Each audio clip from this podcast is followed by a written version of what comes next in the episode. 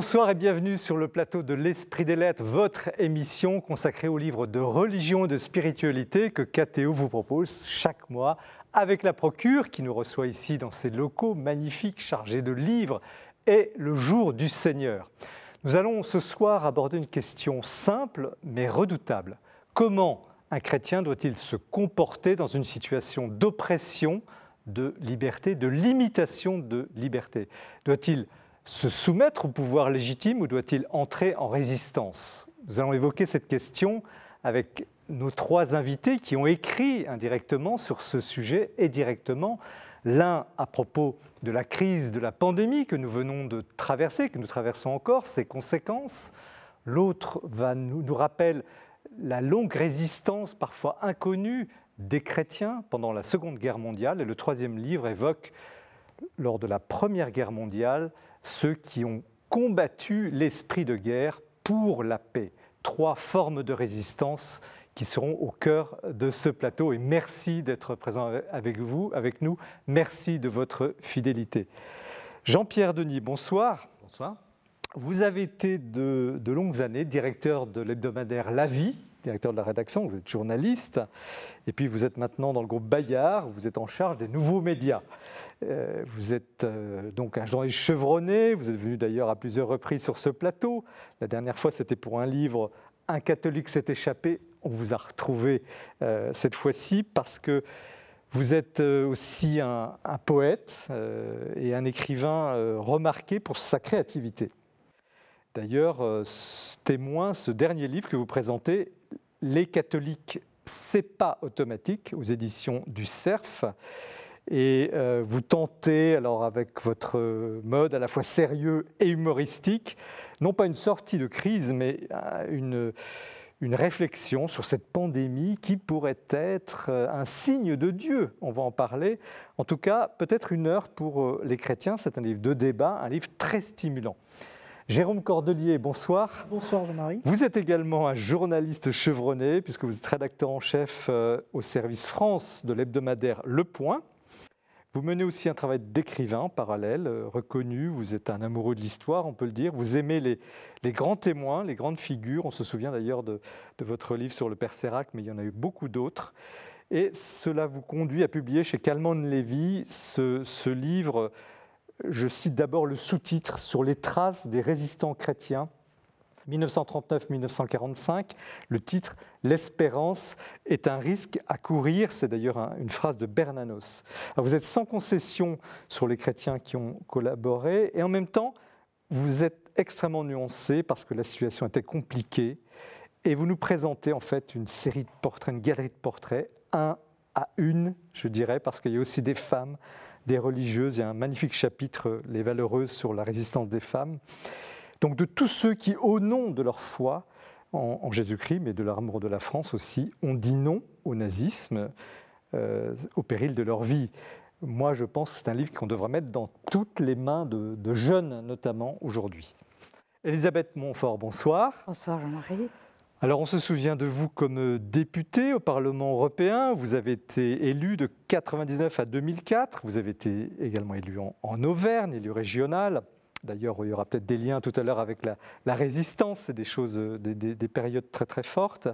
On vous connaît moins comme secrétaire général de l'association pour la béatification de l'impératrice Zita, épouse de Charles de Habsbourg, dernier empereur d'Autriche et de Hongrie, qui fut béatifié en 2004.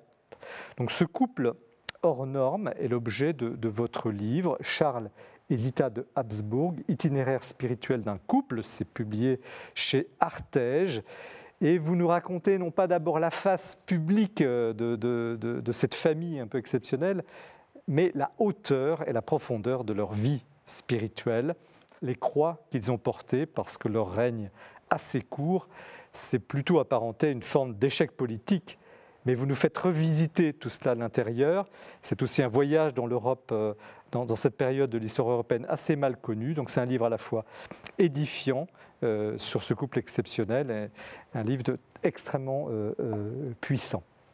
Trois ouvrages très différents, comme toujours, qui ouvrent donc le débat central sur la question de, la résistance, on, peut le nommer comme ça ce soir, qui promet d'être passionnant. Nous commençons l'émission comme chaque mois avec un petit tour dans les rayons de la librairie La Procure que Jean-Baptiste Passé va nous présenter, l'actualité du libraire de ce mois.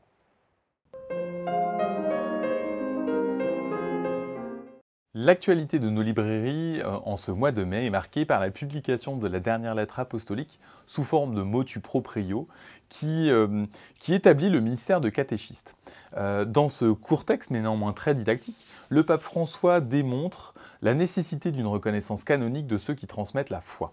en effet, dans un monde et une culture globalisée où la transmission précisément de la foi aux générations futures a besoin d'être vivifiée, ce texte intéressera vraiment tous les acteurs en paroisse. En cette année consacrée à Saint Joseph, euh, Fabrice Adjadj, que nos téléspectateurs connaissent bien, euh, s'interroge et médite sur le rôle et la place du père, des pères, euh, dans la postmodernité. Alors, ce livre ne manque ni d'humour ni de talent. On connaît bien vraiment le, savoir-faire de Fabrice Adjadj, qu'il déploie ici à travers 12 chapitres qui, chacun, vient explorer une des facettes de la paternité. Euh, là où le regard de Fabrice Adjadj est particulièrement percutant, c'est quand il sait convoquer à la fois euh, sa grande culture philosophique, euh, sa, recherche de, textes bibliques précis, qu'il sait par ailleurs faire vivre et animer à travers son expérience personnelle, puisque c'est le père de neuf enfants. Vous l'aurez compris, être père avec Saint Joseph de, de Fabrice Adjadj chez Magnificat est à mon sens un excellent cadeau à faire à tous les pères à l'occasion de la fête des pères. Il nous bouffe. À travers ce titre volontairement provocateur, le père Jean-Baptiste Bienvenu, lui aussi bien connu de nos téléspectateurs, euh, cherche à nous aider à sortir de cette addiction aux différents écrans. Euh, à travers ce livre qui est à la fois un guide très pratique mais surtout spirituel, euh, le Père Bienvenu nous encourage à reprendre le contrôle sur nos écrans qui malheureusement polluent nos vies. C'est vraiment un livre tout à fait percutant, euh, simple d'accès euh, et, de mise en pratique. Et d'une certaine manière, ce catéchisme vraiment nécessaire est publié chez Artege. Autre essai, Jean-Marie Roire, membre de l'Académie française, fait, euh, fait, fait, sien les mots de Jean-Paul II lorsqu'il dit France, fille aînée de l'Église, qu'as-tu fait des promesses de ton baptême? À travers ce, texte vraiment percutant, qui explore d'abord les fondements de la foi personnelle de Jean-Marie Roire, euh, l'auteur va surtout exhorter euh, les catholiques français, il va nous exhorter à renouer avec, euh, avec la puissance du témoignage chrétien et surtout avec la beauté de la liturgie. Vraiment, c'est un texte que je vous conseille, qui, qui est percutant et qui est publié chez Bouquin. Je souhaite également noter la publication en poche du livre Vie et destin de Jésus de Nazareth de Daniel Marguerat, qui avait rencontré un très grand succès lors de sa publication en grand format et qui est désormais disponible en poche. En deux mots, Daniel Marguerat, qui est historien mais également bibliste, va chercher euh, à, décrire la vie de l'homme derrière le Christ, qui était euh, Jésus avant de devenir le Christ.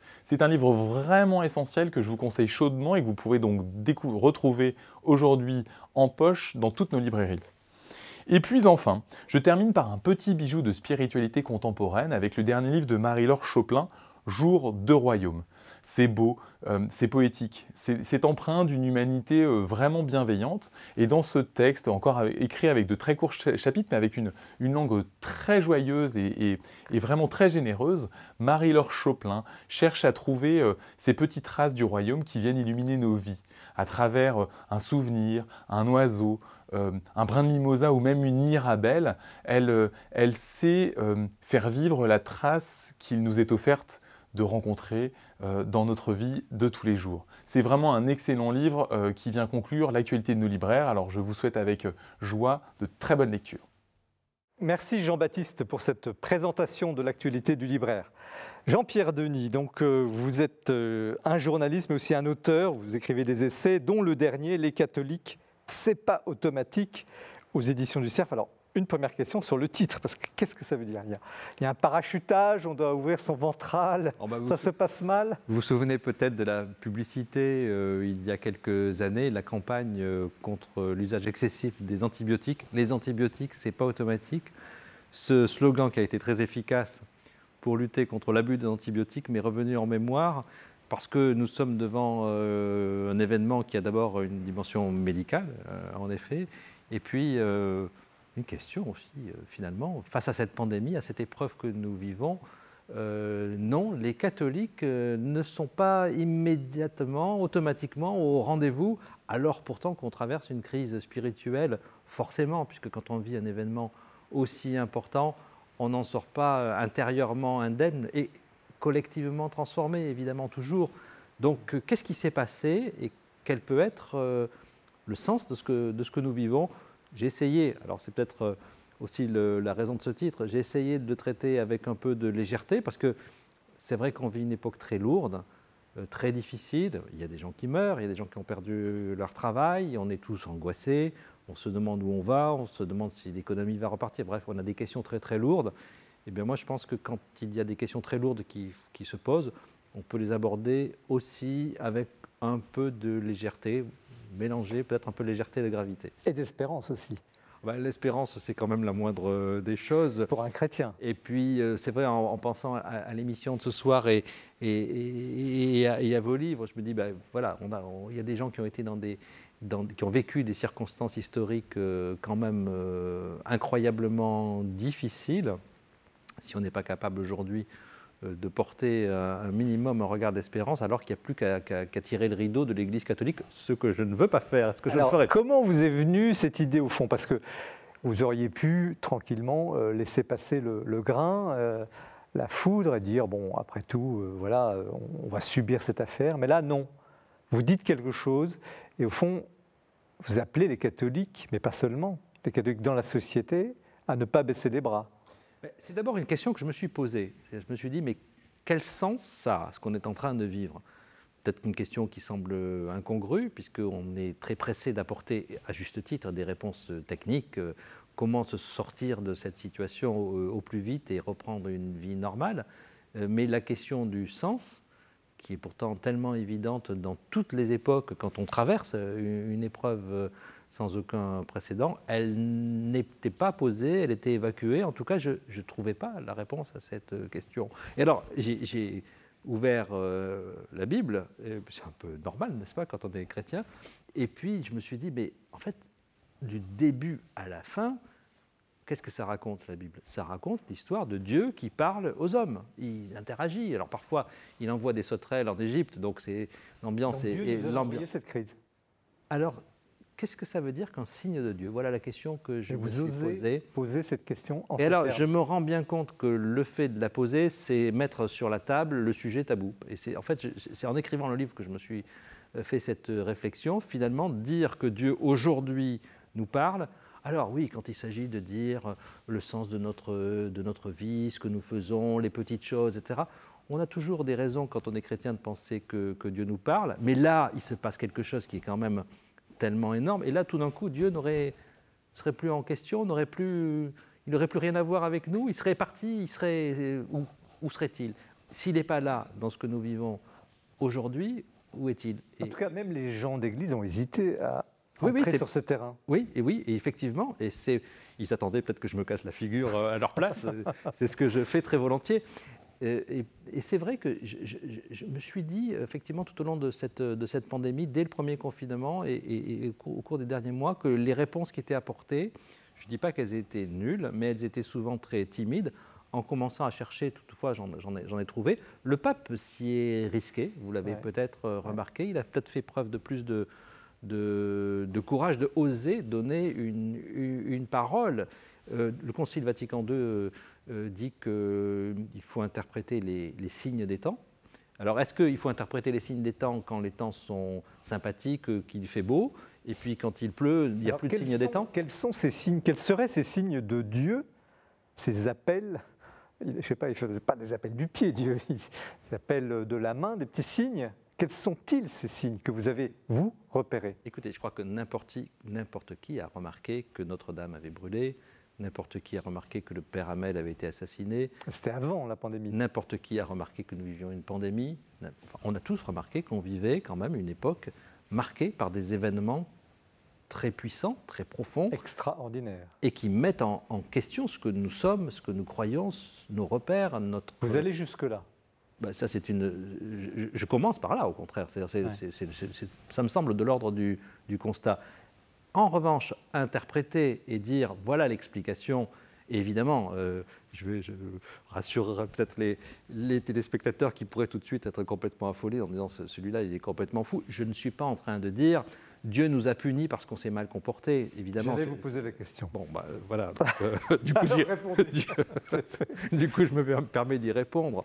Évidemment, euh, ce n'est pas de cet ordre-là. Moi, je pense que tous ces événements, la puissance de ces événements, de ces événements, et là encore, quand on ouvre la Bible, c'est évident à chaque page, de quoi il s'agit? Il s'agit de conversion. Et c'est toujours de ça qu'il s'agit que ce soit dans l'Ancien Testament, que ce soit dans le Nouveau Testament. Par une épreuve subie, euh, Dieu appelle à la conversion.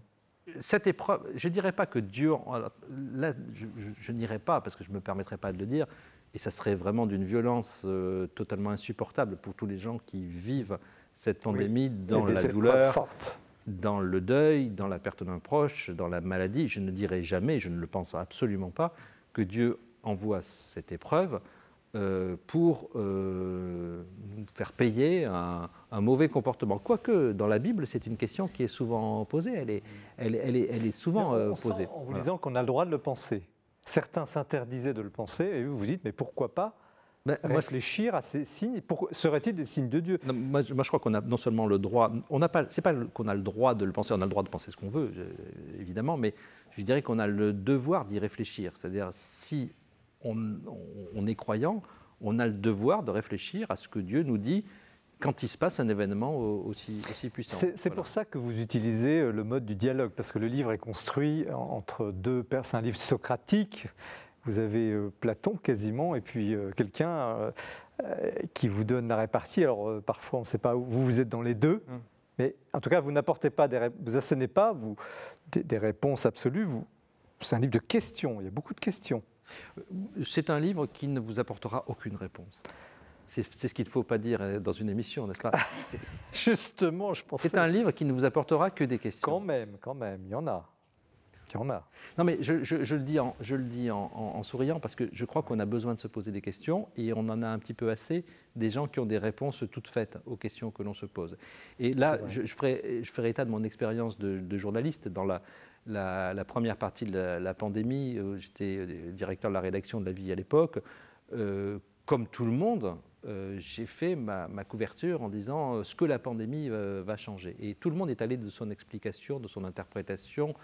Tout le monde avait déjà la conclusion. on voit bien qu'en fait les choses sont extrêmement mouvantes. Donc, mm. en revanche, on voit bien aussi qu'il s'est passé quelque chose de totalement inédit. Par exemple, le fait que les églises aient été fermées. Alors on va y venir, mais avant, une question sur le signe, parce que vous, vous insistez beaucoup, d'ailleurs, les, chapitres sont, intitulés, euh, euh, vous utilisez le mot signe, alors il y a le, il y a le signe de, de la porte close, le signe de l'éclipse, le signe du bon samaritain, le signe du diable, etc. Bon, très bien, des signes, vous n'apportez pas de réponse définitive, mais qu'est-ce que c'est qu'un signe de Dieu? Je vous ai un peu posé la même question tout à l'heure, mais c'est quoi le style? D'expression de Dieu dans ce genre de crise, si c'était lui? Bah, Je ne crois pas que Dieu euh, nous considère comme des marionnettes et, nous envoie un signe en tirant sur le fil pour qu'on pour réagisse. Parce que voilà, ça serait l'événement vécu comme une punition. Un signe de Dieu, c'est qu'il se passe quelque chose qui, rend visible en fait la question qui est toujours posée à l'être humain qui est celle de sa conversion personnelle et aussi de la conversion collective, parce que je crois que cette question, elle mérite aussi d'être posée. Alors là, pour le coup, elle est évidente, en particulier dans l'Ancien Testament, où il est hmm. constamment question de la conversion du peuple tout entier. et pour nous, d'un retour à Dieu, pas forcément, ou d'un retour à un questionnement sur D'un retour à l'observation de la loi pour le pour euh, l'Ancien Testament, d'un retour à Dieu, d'un retour à la fidélité. Mais cette question, elle est évidemment posée aujourd'hui dans, une, dans la société dans laquelle euh, nous sommes. Elle est, elle est manifeste. Alors le paradoxe, c'est qu'il y a cette question, peut-être, qui a surgi dans la société, et puis à l'intérieur de l'Église, d'une certaine manière, je caricature, hein, les églises se sont vidées, en tout cas ne se sont pas remplies à nouveau au niveau où elles étaient avant la crise. Eh bien, donc voilà un signe de Dieu qui est évident. Sinon, c'est qu'il se passe ah, vraiment. c'est pas vraiment un signe de Dieu si les églises se vident, non? Ben, C'est que Dieu euh, nous dit vous regardez pas dans la bonne direction. Alors, qu'est-ce qu'il dénonce là? Et peut-être que si les églises sont fermées, c'est Thomas Salic, le, le, prêtre tchèque, qui l'a formulé, je m'appuie sur, son, sur euh, son idée, si les églises sont fermées, si les portes sont closes, c'est peut-être que Jésus est sorti. Et ça, c'est très embêtant pour nous, moi, pour moi qui suis catholique, qui vais à la messe chaque dimanche, de me heurter à la porte de mon église et de comprendre que Jésus est sorti, c'est quelque chose qui est extrêmement euh, perturbant. Les événements que nous vivons ne peuvent pas, d'un point de vue croyant, être dénués de sens. C'est la négation même de la foi que de penser que ce qu'on vit est dénué de sens. Donc ce que nous vivons a un sens. La question est comment l'interpréter. C'est pour ça que je, pose des questions et que je n'apporte pas des réponses. Parce en l'occurrence, sur cette question-là, de l'Eucharistie, la participation à l'Eucharistie, et du fait que Dieu serait peut-être dehors, sur le parvis, comme le dit le pape François d'ailleurs. Je faisais, euh, oui, évidemment, euh, c'est l'Église en sortie que, euh, dont parle le pape François, mais... Mais qui ne résout pas pour autant toutes les questions. Non, mais quand vous ouvrez la Bible, vous n'avez jamais rien résolu, mais vous avez fait quelques pas de plus vers la rencontre Alors, quel de votre serait ce, ce, ce, schéma que vous voyez, cette hypothèse euh, de cette Église, de ce Dieu qui serait sorti? Parce que les gens sont troublés quand même en, lisant, et on peut l'être en lisant le livre. Mais je le suis, et je suis le premier euh, troublé, et je fais, je fais état de, ce trouble. Voyez bien ce qui s'est passé quand les églises ont été rouvertes. Moi, je me suis précipité euh, à la messe en me disant c'est un jour de fête, c'est incroyablement un jour heureux. Enfin, j'avais l'impression de, vivre, je je sais pas, la communion d'un enfant, peut-être pas un mariage, n'exagérons rien, mais un moment très fort de ma vie de chrétien. Et je me précipite dans ma paroisse, qui est une formidable paroisse, euh, très vivante, et l'église est à moitié vide. Qu'est-ce qui s'est donc passé pour que les catholiques se soient plaints pendant le confinement de ne pas pouvoir aller à l'église, et une fois que l'église est ouverte, aient décidé de ne plus y aller? Alors peut-être vous me direz que ce n'est pas les mêmes, mais c'est quand même assez troublant parce que finalement ce sont les deux faces d'une même médaille il y a une crise, je crois, une crise très, très profonde. Je ne suis pas non plus le premier à le dire qu'il y a une crise très, très profonde. Et donc, s'il y a un signe de Dieu, c'est un message, pour le coup, j'en suis très intimement convaincu. Et maintenant, sortez, allez annoncer l'Évangile dans une société qui en a urgemment besoin, parce que si vous ne le faites pas maintenant, après, c'est terminé. C'est quasiment la dernière phase du livre, mais je ne devrais pas la lire. Euh, allez debout, c'est l'heure les catholiques. Alors, Elisabeth Montfort, comment vous, vous êtes chrétienne, engagée politiquement, vous avez derrière vous une, belle carrière politique, euh, et, sur le plan chrétien, on va le voir tout à l'heure. Comment vous recevez euh, ce, diagnostic? Je ne sais pas comment on peut l'appeler, le livre de Jean-Pierre Denis. Alors, je, dois dire que quand, euh, quand j'ai commencé les premières phrases, je me suis dit, mais pourquoi cet humour? Ah. Parfois même un peu caustique. Et puis, il y avait ce, ce personnage qui n'arrêtait pas de vous titiller et c'était moi, ce personnage. Je comprends euh, la question que vous posez, quel signe, parce que quand, quand Notre-Dame de Paris a brûlé, je me suis dit, mais c'était effrayant. Enfin, on, avait presque les larmes aux yeux, enfin, certains même pleuraient. Et là, je me suis dit, mais qu'est-ce que le Seigneur veut nous dire? Ce qui est à peu près la même phrase. C'est la même chose. Qu'est-ce que le Seigneur veut nous dire? Et, est-ce que euh, et, cette même question est revenue quelques mois après avec la pandémie Qu'est-ce que le Seigneur veut nous dire? Ça ne veut pas dire que c'est lui, en effet, qui, hmm. qui donne et qui euh, envoie les épreuves, encore que dans l'Ancien Testament, comme vous le disiez. Bon.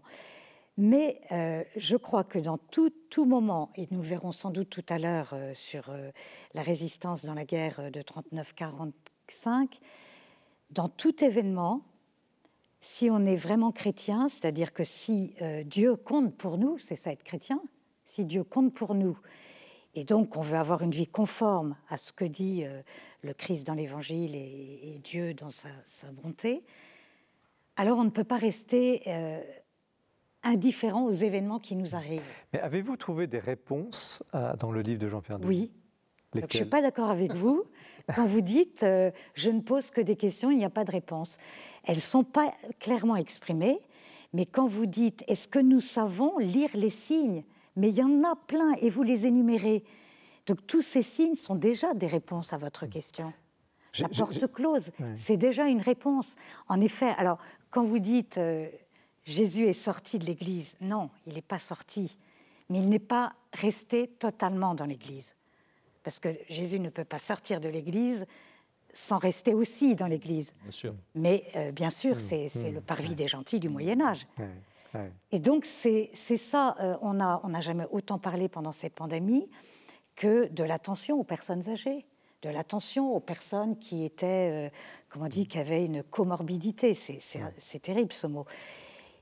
Donc, euh, nous avons été privés de messe, oui, c'est une privation, mais comme vous le disiez, on était privés de quoi? D'un rite ou du pain vivant? Ça, c'était une question. Et vous, vous donnez la réponse dans votre livre Jérôme Cordelier, lire, comment. Jérôme Cordelier, comment vous, alors comme journaliste, aussi homme de conviction, vous, vous, vous percevez ce, ce- ce diagnostic de, moi, Jean-Pierre Ce que j'aime Denis bien chez Jean-Pierre Denis, c'est qu'il mêle le temporel et le spirituel. C'est un positionnement assez original à notre époque. C'est-à-dire qu'il mêle l'actualité et le- la dimension supplémentaire, ce qui peut donner de la chair et une autre dimension à l'actualité. Et c'est là ce qui rend son, son livre intéressant, c'est que, en fait, les signes isolés, on peut trouver des explications rationnelles à tous les, les, les signes isolés, mais dès qu'on on les met bout à bout, eh bien, on peut se demander, on peut se poser la question, et je trouve ça très, très bien d'ailleurs que vous apportez pas une, que vous n'assénez pas une réponse. Euh, on peut évidemment se- être interpellé, euh, avoir des interrogations. Et je, trou- je trouve ça assez touchant en fait comme démarche, parce que euh, il manie la théologie, il manie l'actualité, il malaxe un peu tout ça, et il le fait sans, sans donner l'air, Hmm. c'est-à-dire en sautillant un petit peu. Ouais. Et, et c'est ça qui est très sympa. Quoi. On a l'impression qu'il saute un peu dans les flaques d'eau, quoi, comme les enfants, euh, vous savez, dans les, dans les, dans les cours. euh, donc, c'est- et c'est ça qui est très sympa, parce qu'il arrive à faire en fait passer des, des vérités profondes, des interrogations, et Dieu sait qu'on a des interrogations tous euh, à l'époque, euh, qu'on soit croyant ou non croyant d'ailleurs. euh, il y a beaucoup d'interrogations, puisqu'on est dans une période charnière, on est dans une période historique charnière, on passe d'un monde à l'autre. Donc évidemment, ça chamboule des, des- des- des usages, ça chamboule des vies. Ça... Donc, et lui, il, il donne les petites questions comme ça, mais sans, sans avoir l'air de- d'y toucher. Quoi. Est-ce que, Et ça, c'est- très sympa. Est-ce que, est-ce que le débat euh, autour de l'action de l'Eucharistie que vous venez d'évoquer, euh, Elisabeth Montfort, n'est pas trop euh, central dans ce livre? On, on dirait, alors vous dites Dieu est sorti, en même temps vous dites il est, il est resté, euh, il est toujours là, présent dans, dans l'Eucharistie, pour être clair. Euh, Est-ce qu'au fond on n'a pas fait une trop grande fixation là-dessus? Non, mais moi, je me dis, au fond, finalement, pendant. pendant bon, je ne suis pas historien, mais en- enfin, quand même, depuis le Concile de Trente jusqu'à Vatican II, le mouvement euh, de l'Église catholique, ça a été un mouvement d'accès à la communion, on va dire, pour tous. Depuis le Concile, euh, depuis, le, depuis la contre-réforme jusqu'à Vatican II, en passant par euh, le pape Pie X, etc. Donc il y a un mouvement qui part du principe que la communion pour tous va être finalement la réponse à la crise que commence déjà à traverser dès le Concile de Trente Oui, l'Église catholique. Il faut toujours se rappeler que nous, nous vivons, j'allais dire à la fin d'un empire d'une certaine façon, euh, nous vivons à la fin d'un cycle qui a commencé en fait euh, bien longtemps euh, avant nous. Et euh, moi, je, suis catholique, je dirais, par l'Eucharistie. Donc j'ai- vraiment ce besoin très profond de, cette, de euh, de ce, ce lien avec l'Eucharistie. Et donc c'est avec une certaine euh, douleur, pour le coup, ça c'est pas de gaieté de cœur en tout cas, que je dis cette époque-là est terminée. Mais là aussi, je, je ne fais que, que tirer. C'est d'abord un constat, c'est-à-dire que pour beaucoup de gens aujourd'hui, il est impossible d'avoir accès euh, à, à l'Eucharistie parce qu'il n'y a plus de prêtres. Donc, ce mouvement-là, à mon avis, arrive à son terme, ce qui ne veut pas dire que l'Église va devenir une Église euh, proteste, que l'Église catholique va devenir une Église protestante. Ce que je veux dire n'est pas du tout de cet ordre-là. Mais ce que je veux dire, c'est que les grandes crises historiques, et ça c'est toujours observé, j'ai rien inventé, les grandes crises culturelles sont des moments de transformation culturelle. Et ça, c'est toujours le cas, parce que les catholiques l'ont oublié, et ceux qui ne le sont plus du tout l'ont encore plus oublié, mais le culte et la culture sont toujours extrêmement euh, liés. Elisabeth Montfort, vous, vous- sur ce point, cette évolution du culte, ça vous paraît euh, juste ce que dit euh, je, Vous savez, euh, jusqu'à Vatican II, il y a peut-être eu, enfin, c'est la tentation de toute l'histoire du christianisme, la tentation de, s'attacher au rite plus que d'aller en profondeur et d'avoir une foi vivante et vraie. Et il n'y a que la, la, la, participation à l'Eucharistie, parce que c'est une communion à Jésus vivant, qui peut nous libérer et nous, nous, nous, aider à prendre une distance avec euh, des rites sans la pratique. Je ne, suis pas, je ne veux pas critiquer les rites, mais à condition qu'on leur donne du sens. C'est vraiment l'histoire de tout le christianisme. Hmm. Et là, moi, je vois dans cette, euh, dans cette pandémie qui qui est quand on est chrétien, c'est vrai que c'est catastrophique, enfin, c'est inquiétant. Mm. Et pourtant, on n'a pas le droit de s'inquiéter puisque nous sommes dans l'espérance. Je me dis que c'est un temps de purification qui nous est proposé. Et finalement, moi, je me, je me suis posé cette question quelle était ma vraie relation avec le Christ pain vivant, Christ Eucharistie? Vous voyez? Combien de fois je suis allée à la messe Ben oui, parce que j'aime pas manquer ma messe. Bon, vous voyez, cette question, elle nous est posée. Et je pense que de la réponse, de notre réponse, nous pourrons repartir comme au temps des premiers chrétiens, pour une nouvelle évangélisation. Alors, Donc, ça, ça c'est tragique, hum, c'est une tragédie c'est ça, spirituelle. Mais ce n'est pas la fin. La fin de, de, la vie euh, chrétienne, c'est peut-être un nouveau départ. Jean-Pierre, un mot. C'est en cela que c'est un signe de Dieu. Précisément pour Donc, cette, bien la précisément pour cette, pour cette, euh, Alors, on arrive déjà à la fin du plateau, de ce premier plateau, et, ça passe trop vite, comme toujours. Et vous avez, alors une dernière question que je pose aux trois, et merci de répondre rapidement. Euh, et Jean-Pierre, vous dites, vous dites bon, les, chrétiens ça va pas trop le moral, vous venez de le dire, le moral n'est pas très bon.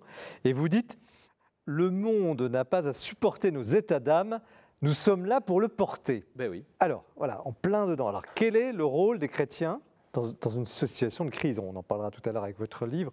Dans un instant, Jérôme Corday, quel est le rôle des chrétiens dans cette ah, société? Je me garderais bien de donner. Euh, mais par contre, moi, ce qui. Comme observateur. Ben, ce qui m'intéresse, c'est que je trouve qu'il y a les chrétiens ont trop tendance à se considérer comme au sein d'une citadelle assiégée. C'est-à-dire, il y a un repli identitaire qui, pour moi, euh, enfin, me, questionne. C'est-à-dire que on est dans une période charnière, donc on est, on est dans une période de, de, de, profond bouleversement. Hmm. Donc, dans un bouleversement, il y a forcément des aspects négatifs, mais il y a aussi des aspects très positifs. Il y a un nouveau monde qui est en train de se mettre en Et place. Et je trouve que, eh ben, je trouve que les chrétiens ne participent pas suffisamment à empoigner ce nouveau monde et à essayer de, bâtir ce nouveau monde. Ils sont plus dans la plainte, dans le fait que euh, le, pays est déchristianisé, alors que justement, s'ils lisent le, livre de Jean-Pierre Denis, mais pas seulement, ils verront qu'il y a beaucoup de signes d'espérance et au contraire de signes chrétiens dans ce monde, dans ce nouveau monde qui arrive.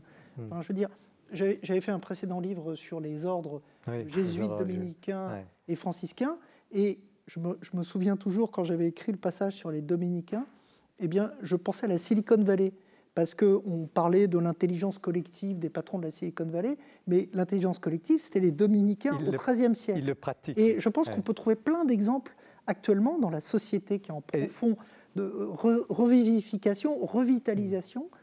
Euh, de, profond de, des moments où l'expérience chrétienne peut jouer son rôle. Elisabeth Montfort, en un mot, le rôle des chrétiens? Le rôle des chrétiens, c'est d'être des témoins de l'espérance. Mais ils ne peuvent euh, tenir sur cette ligne de crête que s'ils ont une foi profondément enracinée dans l'Eucharistie. Jean-Pierre Denis? Ben, Depuis 2000 ans, les chrétiens soignent les corps et les âmes. Aujourd'hui, les âmes sont malades, les corps sont malades. C'est le moment où on a besoin des chrétiens, plus que jamais. Alors voilà, les catholiques, c'est pas automatique. Mais c'est nécessaire. Oui, ça répète un titre aussi aux éditions du CERF, donc Jean-Pierre Denis, premier, premier livre de cette soirée euh, sur ce thème de, la résistance des chrétiens dans une société complexe et, en mutation, comme, euh, Jérôme Cordonnier l'a très bien dit, on va parler de, son livre tout de suite sur la, sur la Seconde Guerre mondiale, euh, mais c'est aussi l'heure du portrait. C'est Jean-François Roth qui nous a mitonné euh, un portrait très intéressant. Ces jours-ci, la Compagnie de Jésus lance une année ignatienne mondiale. Quelle belle occasion de présenter quelques livres pour mieux connaître Ignace de Loyola, les jésuites, et euh, la spiritualité ignatienne. Alors pour Ignace de Loyola, il n'y a pas mieux que son autobiographie, le récit du pèlerin. Euh, on n'a pas souvent d'ailleurs l'autobiographie d'un grand saint. Ignace ne voulait pas l'écrire, mais ses compagnons ont un peu rusé avec lui, si bien que, à la promenade, il racontait des épisodes de sa vie qu'un père qui avait une mémoire extraordinaire remontait tout de suite de copier dans sa chambre, et on a donc ce texte formidable, un récit très sobre, mais très complet, de l'itinéraire d'Ignace par lui-même. Si l'on veut euh, aborder Ignace plutôt par un roman, alors je crois qu'il faut prendre Inigo de François Sureau. Euh, Inigo, c'est le moment où euh, donc Ignace de Loyola est un gentilhomme soldat, tout à fait dans l'esprit de son temps, et qui donc anime la résistance au siège des Français. Et il est blessé, vous savez, à cette bataille de Pamplune, et si bien qu'à la convalescence, chez lui, va commencer l'itinéraire de sa conversion. Euh, ce texte de François Sureau-Ego est magnifiquement écrit. C'est une, très très belle manière d'entrer dans la, tête et le cœur d'Ignace de Loyola. Alors, évidemment, la grande œuvre d'Ignace de, de Loyola, vous me direz, c'est les exercices spirituels. Évidemment, on en parle, il faut en parler, mais ce n'est pas un livre à lire, c'est un livre à faire. C'est en fait effectivement des exercices guidés par quelqu'un. C'est un outil pour euh, choisir sa vie devant Dieu. Un outil d'une fécondité extraordinaire à travers les siècles et qui aujourd'hui encore, et peut-être même plus que jamais, euh, montre sa validité.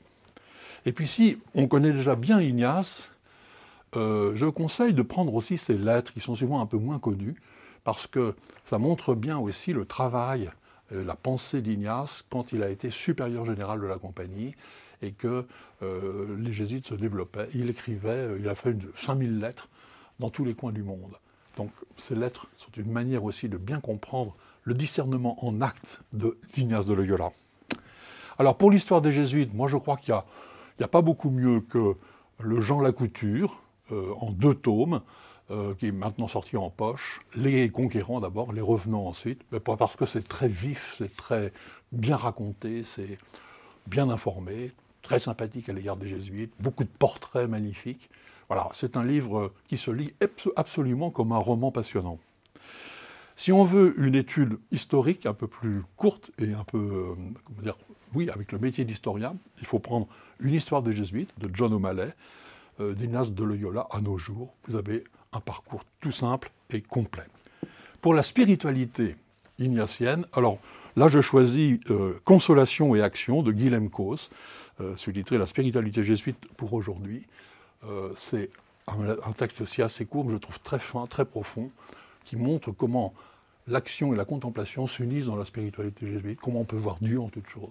Autour justement de cette notion de consolation, qui n'est pas une, euphorie, euh, un sentiment euphorique, mais qui est en fait l'union joyeuse à l'action de Dieu. Et je termine avec un livre qui vient de paraître, euh, de Arturo Sosa, qui est le supérieur général actuel de la compagnie. Ça s'appelle En chemin avec Ignace. Euh, ce sont des conversations où il parle de l'état du monde, de l'état de l'Église, de l'état de la compagnie et des priorités apostoliques actuelles de la compagnie de Jésus. C'est évidemment un livre très important. Merci Jean-François pour ce portrait large de, la compagnie Jésus, des jésuites. Très intéressant. Jérôme Cordelier, vous êtes euh, donc l'auteur euh, de ce livre L'espérance est un risque à courir sur les traces des résistants chrétiens 1939-1945 chez Kalman Levy. Euh, vous avez déjà écrit, tout à l'heure vous évoquiez ce livre sur les ordres religieux, vous avez écrit beaucoup de choses. Pourquoi maintenant choisir ce thème? Ben, J'avoue que ça s'est fait un peu chemin faisant, c'est-à-dire que je me suis toujours intéressé à la résistance. Enfin, je lis toujours dans les rues, vous savez, les plaques où on voit euh, les, ces gens qui ont été euh, hmm. euh, qui fusillés, voilà, qui se sont sacrifiés pour nous, quoi. Et, et donc, et en fait, je, aussi, je me suis toujours posé aussi la question de savoir qu'est-ce que signifie l'héroïsme actuellement. C'est-à-dire qu'actuellement, on a beaucoup d'idoles qui sont mises en avant. et pas seulement sur les réseaux sociaux, enfin partout, quoi, on, met, on monte en épingle des, des gens qui souvent sont assez vides à, l'intérieur d'eux-mêmes. Et je me suis dit, qu'est-ce que c'est que un, héros, une héroïne? Et puis il se trouve que j'ai euh, mon père est bréviste, euh, donc euh, j'ai une ascendance corésienne. Bréviste. Je vais beaucoup au Pays Basque et à Saint-Jean-de-Luz, d'où sont partis beaucoup de personnes pour, rejoindre De Gaulle en 40, dont François Jacob, par exemple. Mm. Enfin, vous voyez, plein de gens comme ça. Il n'y a pas mm. eu que l'île de Saint, il y a aussi beaucoup de. Mais ça manquait, au fait, une sorte de, galerie de portraits de, ces héros. Et alors, c'est ça qui m'a vraiment intéressé, c'est qu'en fait, il y a une espèce de, de trou noir d'histoire. C'est-à-dire que euh, on a, il y a eu énormément de livres sur la résistance, pas mal de livres sur la résistance communiste, mais très très peu sur la résistance chrétienne, quasiment pas même. Parce qu'il y a une grande ambiguïté. Ben, alors c'est lié à deux raisons, parce qu'après j'ai essayé de. Vous l'expliquez très bien d'ailleurs. Mais euh, récemment, il y a un documentaire qui est passé euh, sur France 2, très bon documentaire, très bien fait, mais on a martelé la, résistance communiste et on a très peu parlé de la résistance chrétienne. Et par, par contre, on parlait d'Henri Freinet. Et Henri Freinet, il a été, euh, c'était un catholique euh, convaincu, il a été éduqué catholique. Bertie Albrecht, euh, elle, a été, est née dans une, dans une famille protestante. Donc en fait, il y, a deux explications. C'est que d'abord, il y a une première explication qui est extérieure à l'Église, qui est le fait que la résistance communiste était une résistance organisée. On ne peut pas dire qu'il y a eu des, des réseaux chrétiens organisés, quoique puisque c'est. Tenter de se monter. Voilà, c'est plus compliqué, on va le voir suite après. Mm. Mais ensuite, il y a une raison interne à l'Église, c'est que la hiérarchie, euh, la plupart des cardinaux, des évêques, jusqu'en 42, la quasi-majorité, euh, ont été vichistes, euh, maréchalistes, et souvent très zélés. C'est-à-dire qu'on mettait des, des, des, portraits du maréchal Petain sur, sur les, des hôtels d'Église de France.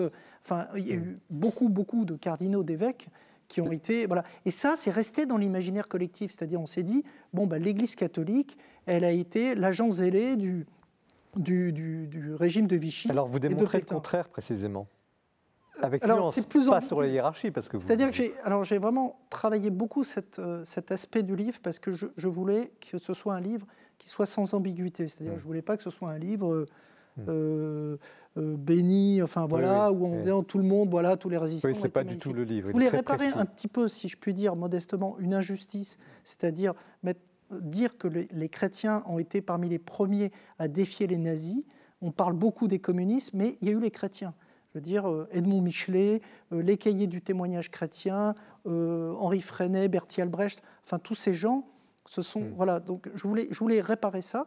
Et puis en même temps, je, me suis aperçu quand même qu'il y avait une part sombre, très sombre de l'Église, parce que j'ai retrouvé des choses qui sont quand même hallucinantes, hein, des points de vue de cardinaux, d'évêques.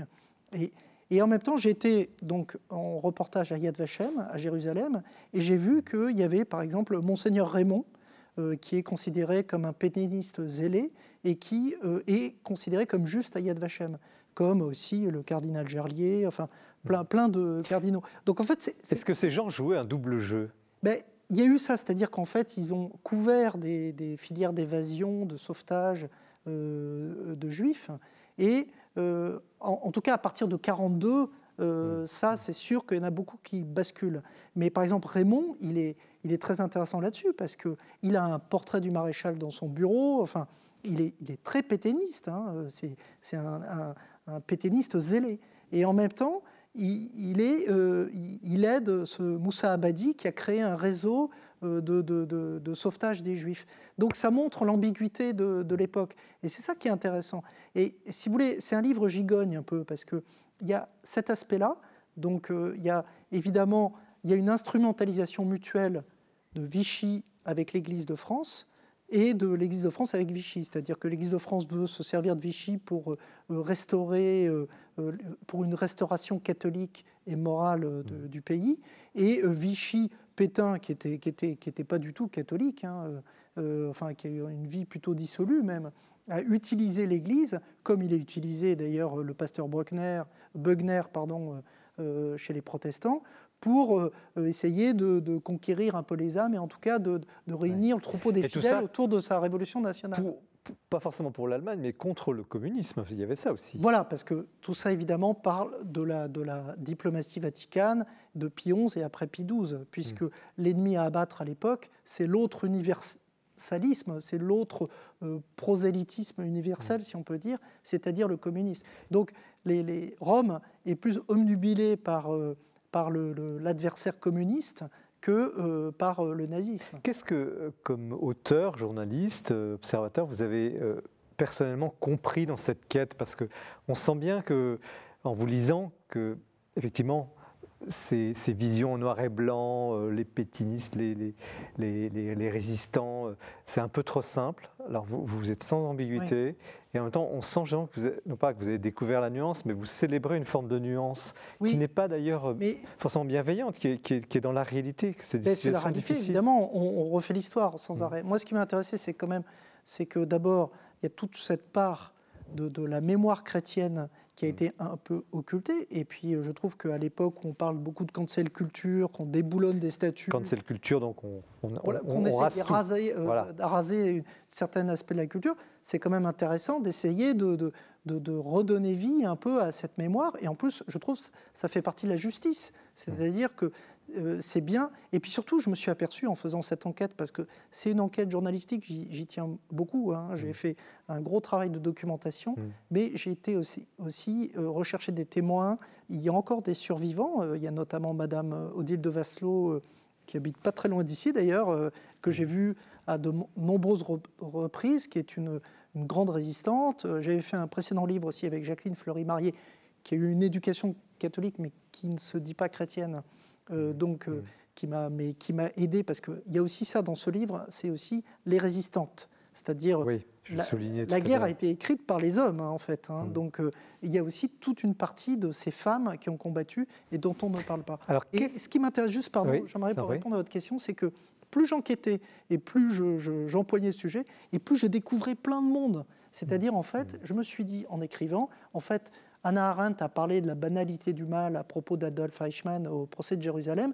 eh bien, il y a aussi une banalité du bien, c'est-à-dire une espèce de conjuration comme ça de, de, de bien qui s'est mise.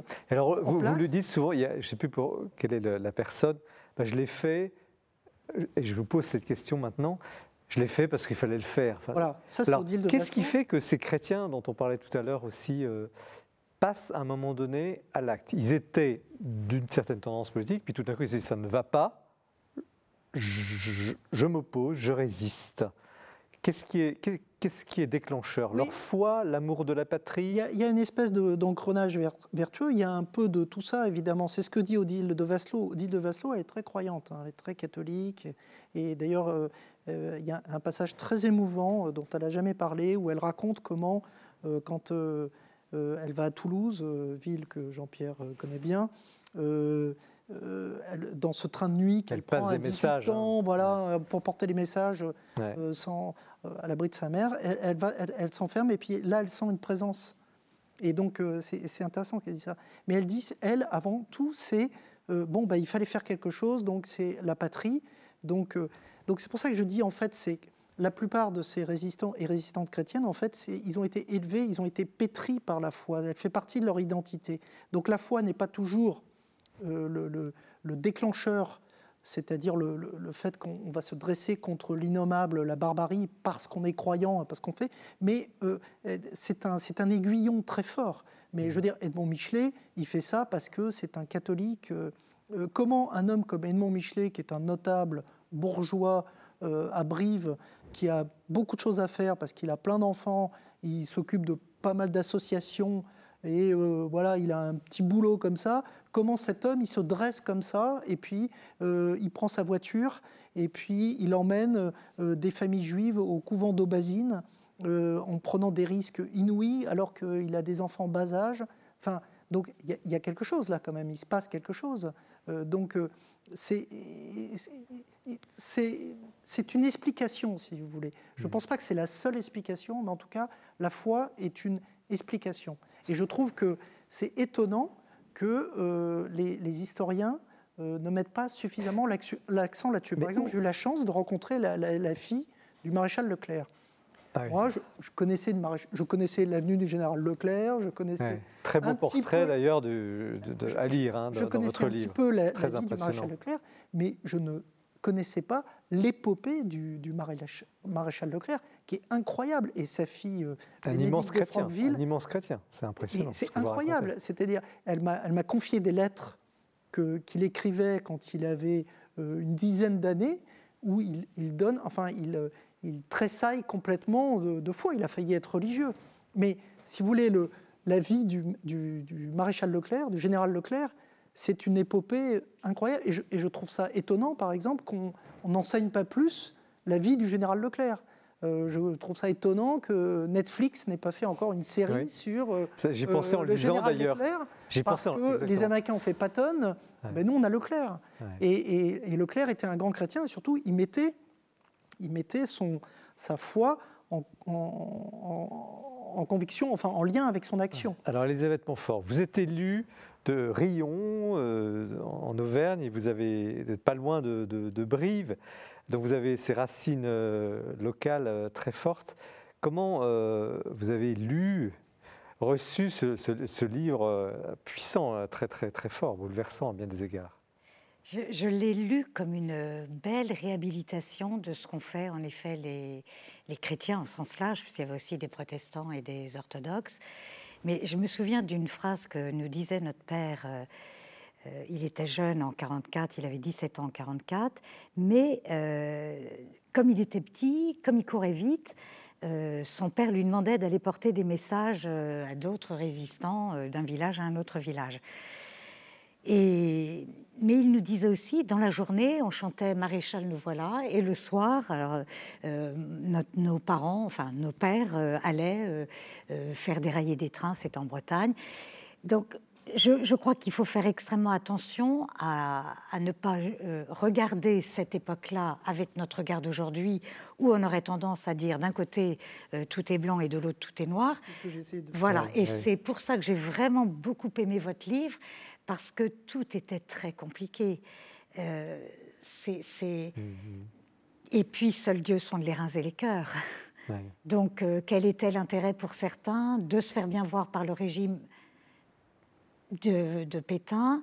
Et puis, ça leur laissait peut-être la liberté de faire autre chose. En tout cas, ce que je, ce que je note dans votre livre, c'est que sans la foi, il n'y aurait pas eu ce courage qui est presque un, un culot, une audace inouïe de, de- de- de- d'avoir des actes pour sauver. Alors c'est la foi, c'est c'est là où on voit que la quand on a la foi, on a une sensibilité sur l'injustice et sur la souffrance. Je pense que c'est vraiment les deux éléments que- qu'on Ouais. qu'on accepte le plus mal. Jean- Jean-Pierre Denis.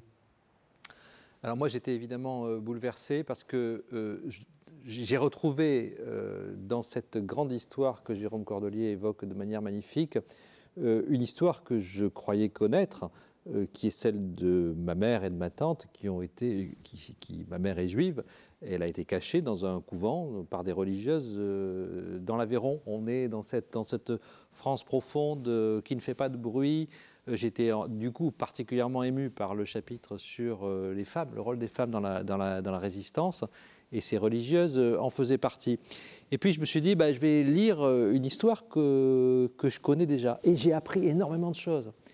Et ça m'a troublé, ça m'a perturbé de, me de découvrir euh, autant d'histoires dans cette histoire, parce qu'on pourrait évidemment résumer en disant Pétain n'était pas chrétien, ce que, ce que Jérôme Cordelier vient de rappeler, et De Gaulle était catholique. Donc vous voyez, les choses sont, sont bien en place, et c'est le contraire de ce que peut-être euh, pensent euh, beaucoup de gens.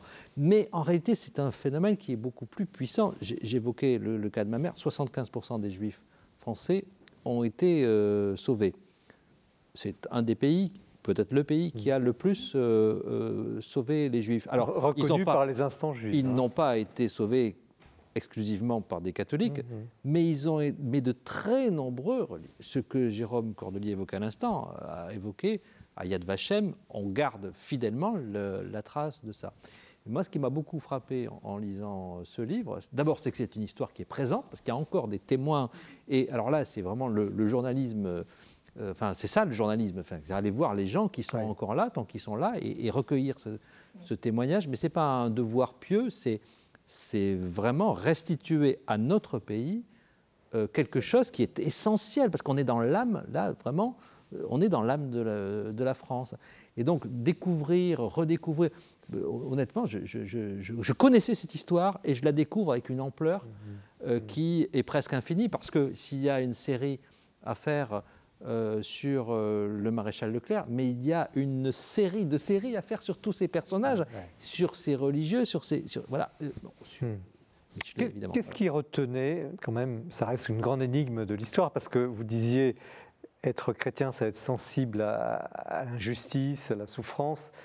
Qu'est-ce qui a bloqué la hiérarchie, pour simplifier, catholique, de ne pas dire non, certains l'ont fait, à l'antisémitisme, et puis euh, de ne pas non plus dire non à cet anticommunisme qui justifiait indirectement le nazisme?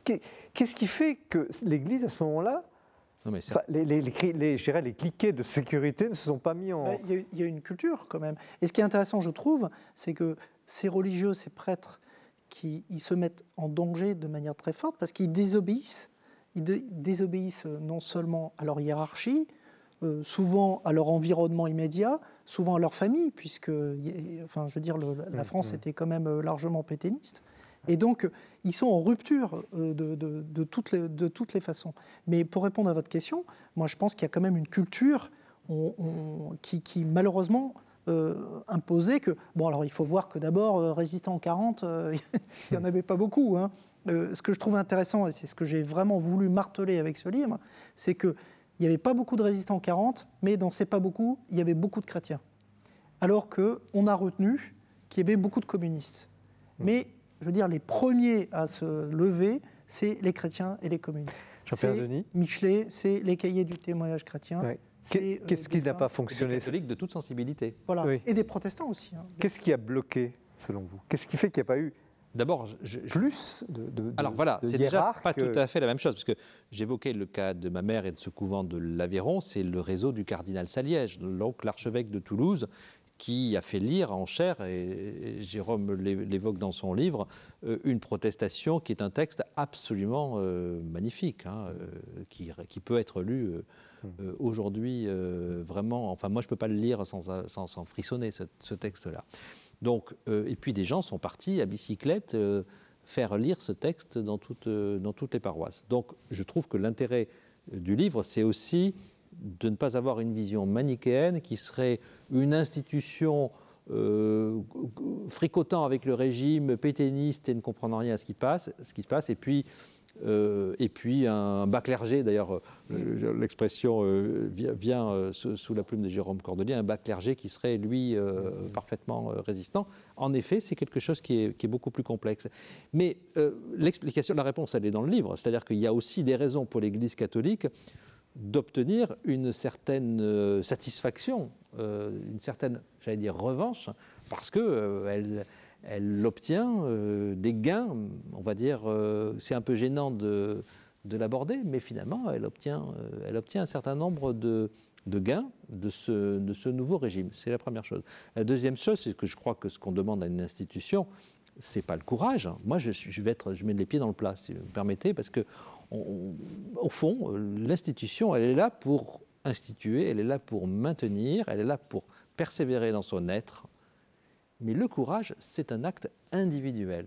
Et donc, il y a des gens qui sont extrêmement courageux, et il y en a eu parmi les évêques, il y en a eu parmi les religieuses euh, anonymes, il y en a eu des fidèles qui sont des laïcs qui ont été extrêmement courageux, et c'est de l'ordre du ressort intime. J'ai souri tout à l'heure en, évoquant cette question qui est que quand, quand, Jérôme Cordelier évoquait cette question qui est et que, sur laquelle vous l'avez interrogé. D'ailleurs, mais pourquoi, qu'est-ce qui fait que, etc. Parce que j'ai posé la même question il y a quelques années aux religieuses qui, qui avaient caché euh, ma mère dans, pour, à l'occasion d'un livre que j'ai écrit sur ce sujet. Très beau et, livre, je, et je, n'ai pas, pas, donc je le dis. Et voilà. je, n'ai pas la guerre, euh, de, voilà, qui a été publié au et, et, en fait, je n'ai pas non plus obtenu une, une autre réponse autre que parce qu'il fallait le faire. Or, évidemment, il fallait le faire, mais euh, peut-être que si j'avais dû le faire, je ne l'aurais pas fait. Voilà. Et ça, c'est mm. l'énigme de chaque être humain. Donc voilà pourquoi je, trouve que, et c'est très clair quand on lit ce livre, l'institution, elle a joué un rôle complexe pour des mauvaises raisons, Hmm. des satisfactions qu'elle obtenait, pour des bonnes raisons, préserver ce qui peut être préservé. L'in- L'incarnation de ça, c'est Cardinal Gerlier. hein. Oui. Pétain, c'est la France, et en même temps, euh, l'amitié chrétienne et, et tous ces réseaux. Voilà. Et Cardinal Gerlier qui a été fait euh, juste. Alors, nous arrivons déjà à la fin du plateau. Ça va trop vite. Sujet passionnant. Merci de, de vos interventions. Une toute petite dernière question que je pose à chacun. Euh, et, ré- et répondez, s'il vous plaît, brièvement. On a parlé d'antisémitisme.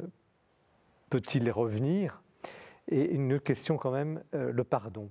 Est-ce qu'il est possible Est-ce que on a avancé sur le pardon, puisqu'on on est aussi sur les questions chrétiennes. Est-ce que sur ces sujets-là, il y a toujours une rancœur ou est-ce qu'il est possible d'avancer sur le pardon? Alors, voilà, Moi, je- chacun rapidement. Je, je pense qu'on avance euh, très, très fort. Il y a eu cette, cette- ce texte qui est magnifique, que j'ai voulu publier d'ailleurs en intégralité de l'acte de repentance Oui. des évêques de 1997. Ouais. Mais ce pardon, on le ressent, et d'ailleurs c'est étonnant, puisque euh, j'étais à Jérusalem en reportage, et je suis tombé sur un, un religieux magnifique, un jeune, qui s'appelle Frère Abiel, et bon, on a sympathisé et tout, et dans sa Bible, en fait, j'allais le lendemain à Yad Vashem, et il avait le texte euh, du, du pape François qui s'appelle Adam, où es-tu? Oui, qui est magnifique, Et- vous, vous le Et citez donc, qui m'a qui m'a donné. J'étais à Yad Vashem et j'ai eu ce moment assez inouï parce que c'était en fin de journée et j'étais tout seul sur la, sur la colline de Yad Vashem, donc au milieu de ces arbres à circuler. Mm. Et et il y avait ce, ce Adam, où es-tu?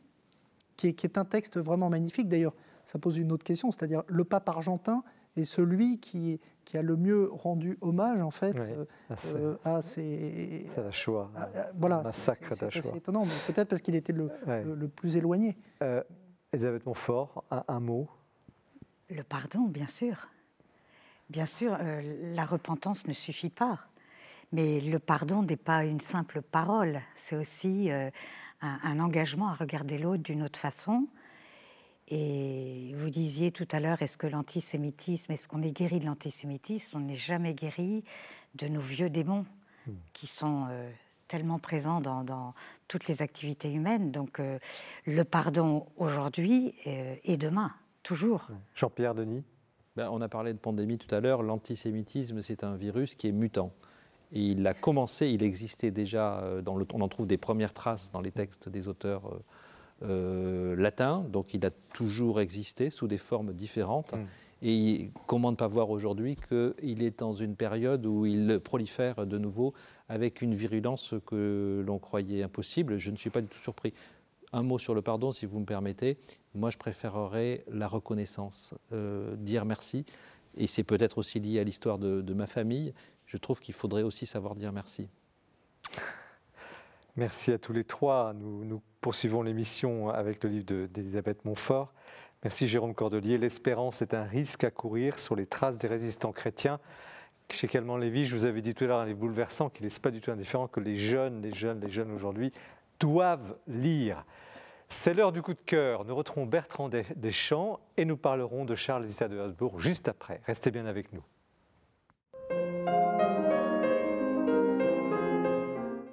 Enfin, me suis-je dit, voici un livre sur la vie de Jean-Paul Ier et non sur sa mort et son prétendu singulier trépas.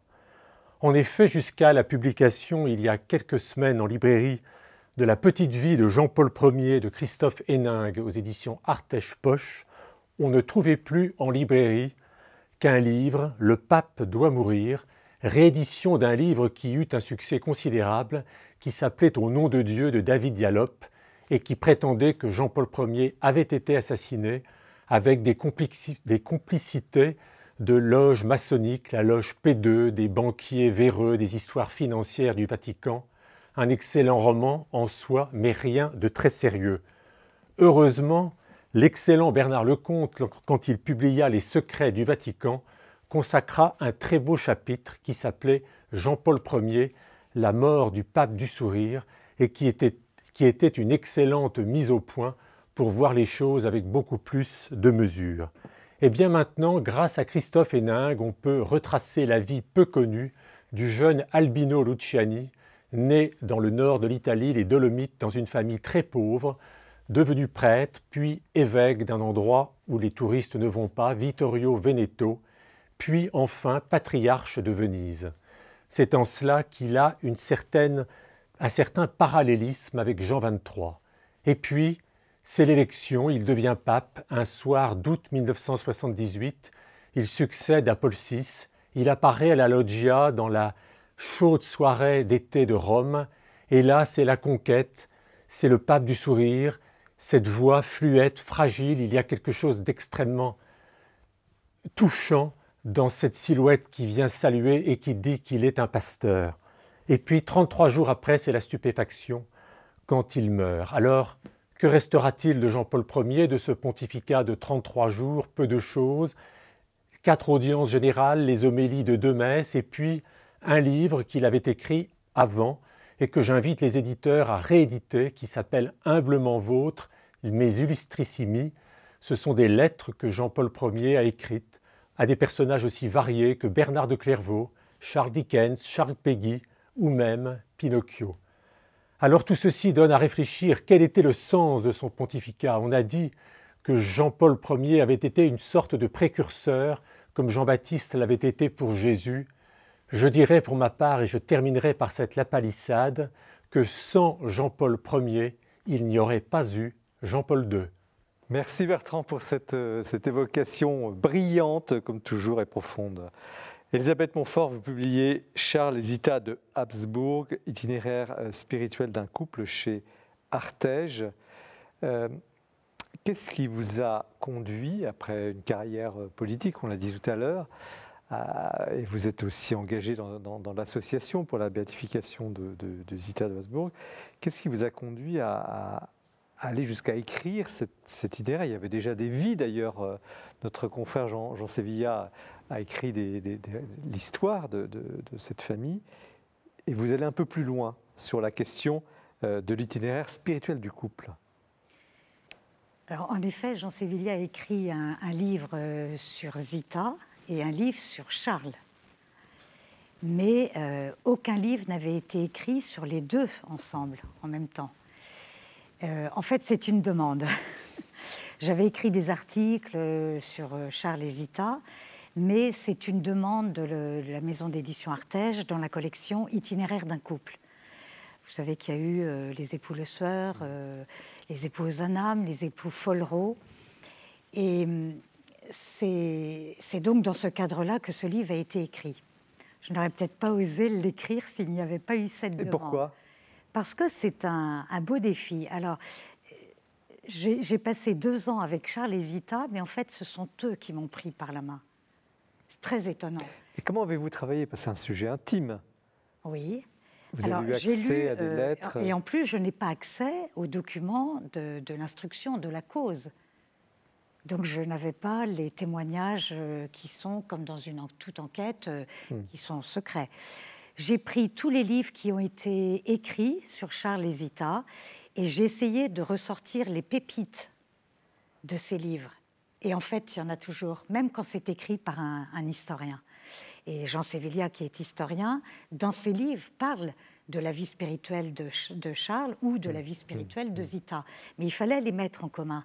Donc j'ai essayé de retrouver et de voir comment euh, ce couple qui euh, ont reçu chacun dans sa, dans sa famille une éducation très profonde, avec justement le, un pouvoir, euh, enfin les, ancêtres de, Zita surtout, avaient perdu le pouvoir, donc ils savaient que le pouvoir pouvait être éphémère, mais qu'il restait toujours l'amour et la foi. Hmm. Donc ils ont été tous les deux marqués par l'éducation de leurs parents, de leurs grands-parents, des tantes, parce que toutes ces familles étaient très liées. Et euh, ce qui est très frappant chez, Charles, parce que Charles avait une vie spirituelle, euh, enfin il était, si on peut dire, plus en avance que Zita. Hmm. Et c'est lui qui a entraîné Zita. Et le matin de son mariage, Charles a dit, nous allons maintenant nous, nous aider à aller au ciel. Ce qui est quand même très précurseur. C'était en, en octobre 1911. C'était très précurseur. Il y avait les saints enfin les saintes d'un côté, les saints de l'autre, mais on ne parlait pas encore de la sainteté des couples. Mmh, mmh, et c'est ça ce qui m'a intéressé chez Charles Zita, parce que c'est Lumen Gentium, c'est euh, la sanctification de, des parents, des époux, euh, la sanctification dans la famille, la sanctification par le sacrement de mariage. Donc Charles a proposé à son épouse, dès le matin de son mariage, moi ça m'est pas arrivé, mais d'aller ensemble, de s'aider, de s'entraider. Donc c'est ça ce qui est très beau. Et après, on voit tout au long de leur, de leur vie de couple, qui n'a duré que 11 ans, on voit comment ils s'entraident. Et par exemple, le couronnement de Charles, c'est lui qui est roi de Hongrie, le couronnement de Hongrie. Lui est roi et son épouse, Zita, reçoit la couronne sur son épaule pour qu'elle n'oublie jamais qu'elle doit aider son mari. Plus haut tu es, plus haut tu es placé, plus tu dois rester humble dans le Seigneur. C'est la, la, phrase rituelle. La phrase rituelle qui était dite à Zita. Mmh, mmh. Donc, c'est euh, un acte liturgique, ce couronnement. Mmh, Et c'est à ce moment-là qu'ils ont reçu la mission d'exercer leur rôle de roi et de reine, d'empereur et d'impératrice, comme un service. Alors, avant, avant d'y venir, une question sur euh, euh, la béatification de Zita, parce que Charles a été béatifié en, 2004, hein, à la fin du pontificat de, Jean-Paul II. Dernière béatification de Jean-Paul II. Oui. Où en est-on pour, euh, pour Zita et Vous priez, il y a des gens qui prient pour, pour cela Alors, une association a été créée en 2009 pour porter justement cette cause. Et les buts de l'association, c'est de prier pour la sanctification des couples et des familles et pour faire connaître la vie de, de la servante de Dieu Zita et pour euh, préparer sa béatification. Donc, euh, nous essayons de faire connaître la vie de, la Vous êtes assez prudente dans le livre là, sur cette béatification, vous êtes plutôt prudente. Parce que ce n'était pas le sujet du livre. Mais euh, si on voit à quel point Charles et Zita se sont entraidés à aller au ciel, alors c'est aussi, d'une certaine manière, un travail pour la béatification de l'impératrice Zita. Alors que retenir euh, sur le plan euh, historique et spirituel de ce courte période des 11 ans, parce que c'est le début de la guerre de 14, après il, a la fin de... une sorte, euh, il n'abdictera pas, mais il est chassé du pouvoir. Il, traverse très très vite des crises sans fin. lui se bat pour la paix en Europe, mais, mais n'est pas suivi politiquement, par, en tout cas par peu de personnes. Que retenez-vous de. Quel, exemple donne-t-il, au pluriel, ce couple, dans, cette série d'épreuves qui, qui semblent, euh, année après année euh, de mariage, euh, s'abattre sur eux? Pendant les deux ans que Charles et Zita étaient sur, le trône d'Autriche et de Hongrie, de tous les pays danubiens, ils avaient deux, deux, vraiment deux objectifs. Ils avaient l'objectif d'atteindre, euh, d'obtenir la paix, parce qu'ils savaient que c'était une souffrance pour les peuples. ça ne touchait pas seulement les soldats, les militaires, ça touchait aussi les familles. Et puis l'autre, euh, objectif de Charles, c'était la réorganisation de l'empire austro-hongrois de façon à ce que chaque pays euh, ait en quelque sorte une, égalité, si on peut dire, et soit représenté à euh, l'Assemblée, de, l'Empire d'Autriche-Hongrie. Mais la manière dont ils ont essayé d'atteindre ces deux objectifs, c'est toujours été pour atténuer les souffrances, pour rendre service, pour, pour que justement les peuples qui, les Slaves en particulier, les Slaves du Sud ou les Slaves de, de, et de Moravie soient euh, traités comme il convenait de les traiter. Donc on voit chez eux qu'ils euh, sont dans un service, et d'ailleurs euh, Charles le dit le jour du couronnement, être roi, ce n'est pas recevoir des honneurs, mais c'est se sacrifier pour son peuple. Donc c'est ça vraiment ce qu'on retient de la vie de Charles Zita, chacun dans son domaine et mmh. chacun selon sa mission propre. Charles comme empereur et roi, comme mm. chef de guerre, si on peut dire, mm. chef de l'armée, et Zita pour seconder son époux et euh, pour être d'ailleurs le, le, comment l'archevêque de Vienne l'avait euh, appelé l'ange gardien de ceux qui souffrent, parce qu'elle était partout. vous racontez ça avec beaucoup de détails. Pour servir des, soupes populaires, pour aider les, pour ouvrir des foyers de, des, des, soldats qui revenaient du front, pour aider les mères, pour aider les enfants, pour envoyer les enfants dans des camps de vacances. Très concrètement, sur le terrain. Sur le terrain. Et pourquoi elle pouvait le faire? Parce qu'elle-même était mère. Hmm. Et donc elle savait ce, dont les enfants avaient besoin. Hmm. Hmm. Et elle, elle, le faisait avec son cœur de mère. Alors ça, c'est quelque chose qu'on a peut-être du mal à, comprendre aujourd'hui quand euh, on parle, quand Charles Zita parle de leur peuple. Mais c'est dans un sens de service. Oui, on a du mal à comprendre, c'est vrai, dans, dans, une mentalité. Il faut se méfier de ne pas euh, juger avec notre regard d'aujourd'hui. Et quand on, qualifiait euh, Zita de mère des peuples, il y a un poème dans ce livre, mmh, mmh. Mère des peuples, c'est parce qu'elle on attendait tout d'elle, comme on attend tout de sa mère. Est-ce que vous avez rencontré, quand vous étiez député européen, euh, Otto de Habsbourg, qui était le, fils aîné d'ailleurs, qui a vécu euh, l'exil au Portugal, enfin qui a des souvenirs précis, enfin il est décédé aujourd'hui. J'ai rencontré euh, l'archiduc Otto de Habsbourg et, et, je dois dire que cette rencontre et surtout sa vision sur l'Europe, et là aussi Charles était précurseur, était visionnaire dans son, sa volonté d'organiser les pays danubiens comme une confédération, eh bien, euh, quand je parlais souvent avec euh, l'archiduc Otto... Qui était élu démocratiquement par le européen, tout archiduc qu'il était. Oui.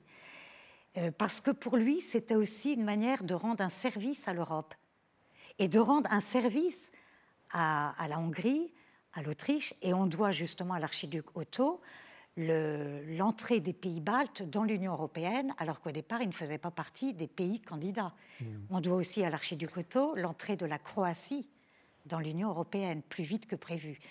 Donc oui, j'ai été bien sûr très marquée par euh, l'archiduc Otto. Et puis après, j'ai connu d'autres euh, enfants de hmm. Charles Zita. Que, et en particulier l'archiduc Rodolphe, et qui pour moi est celui qui ressemblait le plus euh, à son père. Hmm. Est-ce que euh, ce contact, euh, bon, ce livre et, ce que vous venez d'évoquer a, changé votre, votre façon de, faire de la politique? Alors, je, dirais qu'elle a conforté un pressentiment que j'avais. quand je suis arrivée au Parlement européen, déjà je trouvais que c'était pas mal. Mais euh, très vite, euh, j'ai été, euh, saisie par, ce que disait d'ailleurs Charles, par cette obligation, je dis presque oui, obligation, pour un chrétien qui est élu, d'exercer son mandat comme un service. assez vite, oui. Et, évidemment, l'archiduc Otto et puis la vie de Charles euh, m'a encouragé, euh, m'ont mm. encouragé dans, ce sens, bien sûr. Jean-Pierre Denis, euh, vous êtes aussi un observateur politique. Vous avez, ah, quand vous étiez à la vie, suivi avec sagacité la société en, général. Est-ce que vous pensez qu'on peut être engagé en politique et être sain? Le livre tend à prouver que oui, et donc c'est déjà très encourageant pour tous ceux qui font de la politique, bien sûr. Euh, moi, c'est une découverte, je vous dirais franchement, parce que euh, je, voilà, je ne connaissais pas euh, cette histoire. Elle a d'abord un côté absolument fascinant, parce que les fins d'empire sont fascinantes. Mm. Peut-être que les empires commencent à la pointe de l'épée, et, et s'ils se terminent par cette question que vous posez, qui est la question de la sainteté, eh bien, c'est un échec qui est un échec euh, qui n'est pas vain, qui est, qui est fécond. C'est ça qui est extrêmement troublant finalement, parce que voilà un couple qui est complètement ballotté par l'histoire, qui est dépassé par les événements, une histoire multiséculaire qui se termine, j'allais dire, non pas bêtement, mais qui se termine finalement, qui se disloque sans laisser de traces, parce que personne n'est nostalgique, euh, enfin personne ne veut rétablir. Euh, l'Empire austro-hongrois. Donc cette histoire-là, elle est finie. Et elle se termine comment? Elle se termine spirituellement dans le destin d'un couple. Et je me suis dit, mais alors c'est vachement intéressant pour, euh, euh, pour nous euh, qui sommes confrontés régulièrement à cette question de, de l'efficacité, de est-ce que ça va marcher? Est-ce que la, la, culture du résultat dans laquelle on est, voilà des gens, vous, vous le racontez, qui se sont constamment comment dire, qui ont été au-delà de l'échec, parce que de toute façon, ils, allaient, ils, n'ont vécu finalement qu'un échec euh, à, vie humaine. Et cet échec est une formidable réussite spirituelle si, effectivement, ils se font la courte échelle pour, euh, pour aller au, paradis. Donc c'est quelque chose qui est très, je trouve très mm. profond, qui fait vraiment réfléchir. Et je me dis pour les politiques, en effet, euh, aujourd'hui, alors il ne faut pas tomber dans, la caricature en disant, bah, voilà, des gens qui, qui avaient l'esprit de service et cet esprit est bien perdu. Au contraire, je pense que c'est c'est quelque chose qui peut avoir une actualité, mais bien au-delà, parce que finalement, on est tous confrontés, si on est chrétien, à cette question. moi, ça m'a beaucoup touché. Jérôme Cordelier ben, Moi, pour, suivre euh, la, vie politique euh, actuellement au point, euh, je trouve qu'il y a beaucoup plus, c'est pour ça, moi, je, je, me, dresse toujours contre le, poujadisme rampant. de taper sur les politiques, de. Il y a beaucoup plus de politique, notamment chez les maires, par exemple, je connais très bien les maires, euh, qui sont au service de l'intérêt général et du bien commun, beaucoup plus qu'on le, qu'on, le pense. Ce qu'il y a, c'est qu'il faut leur donner un peu de temps pour euh, mmh. faire ça. Mmh. Donc ils avaient, euh, Charles et Zita, ils, avaient le, ils étaient les héritiers d'un, empire millénaire, enfin, c'était important. Là, le, le problème, c'est le zapping. Mais par exemple, pour revenir juste sur la notion de service, parce que ça, je trouve, c'est au cœur de votre livre, et c'est quelque chose qui est très intéressant.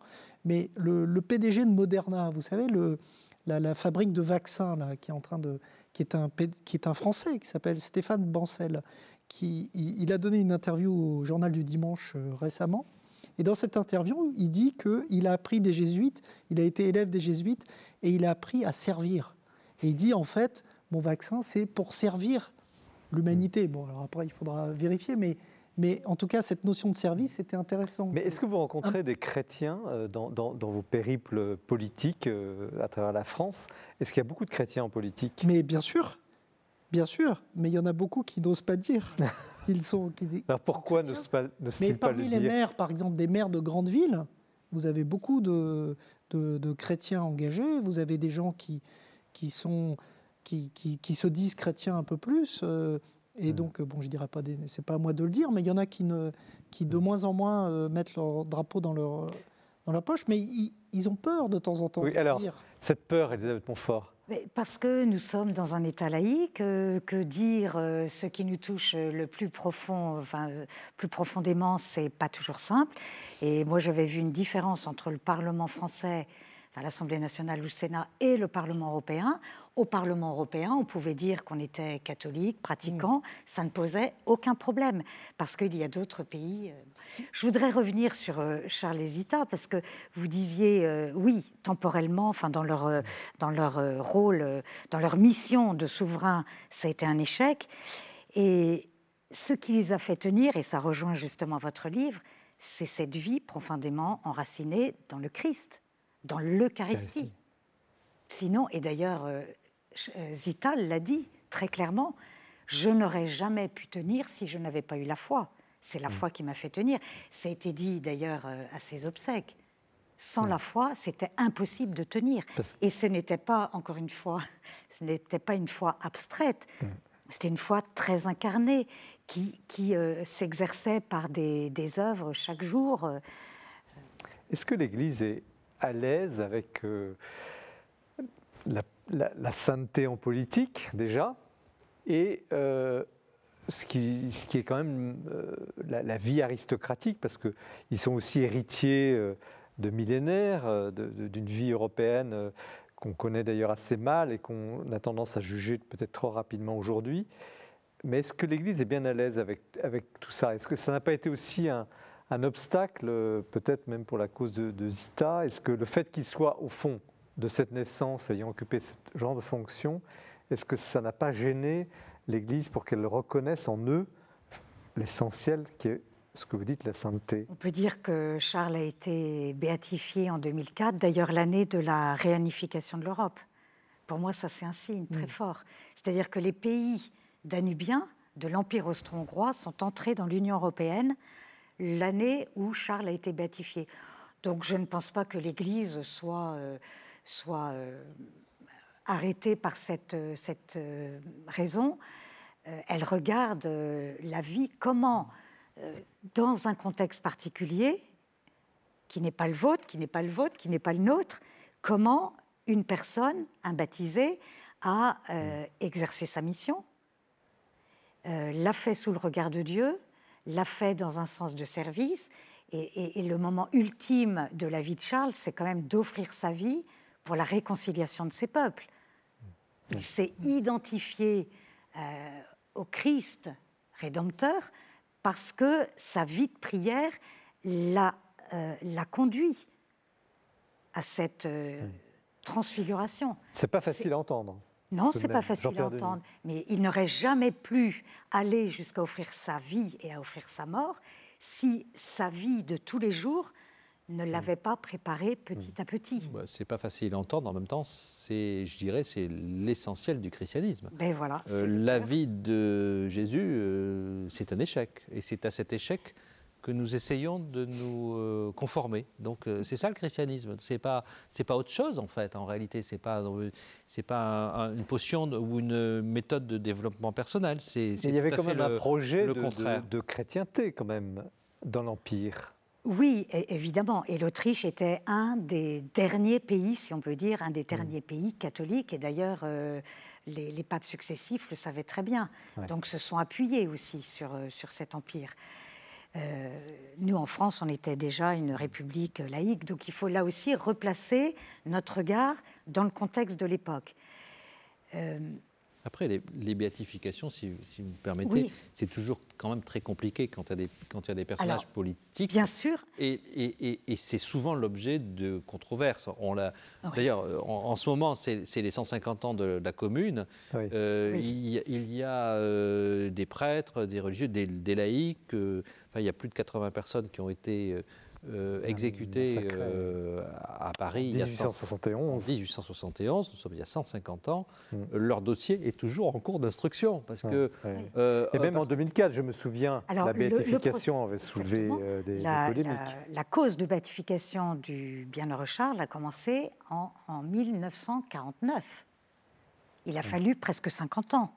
Donc il faut des circonstances. Parce que, euh, alors il faut des circonstances, et puis euh, il faut aussi que les travaux de la commission historique euh, fassent justement toute son œuvre, parce qu'il y a un, énorme travail d'observation. Oui, mais les travaux, on, en fait ce on en fait un petit peu ce qu'on veut. C'est-à-dire les travaux pour Jean-Paul II, les travaux ont été rapides. Ce qui est intéressant justement dans la cause de béatification de Charles, c'est qu'au départ, l'Église, enfin en tout cas les, les oui le tribunal, si vous voulez, regardait surtout sa vie de père et d'époux.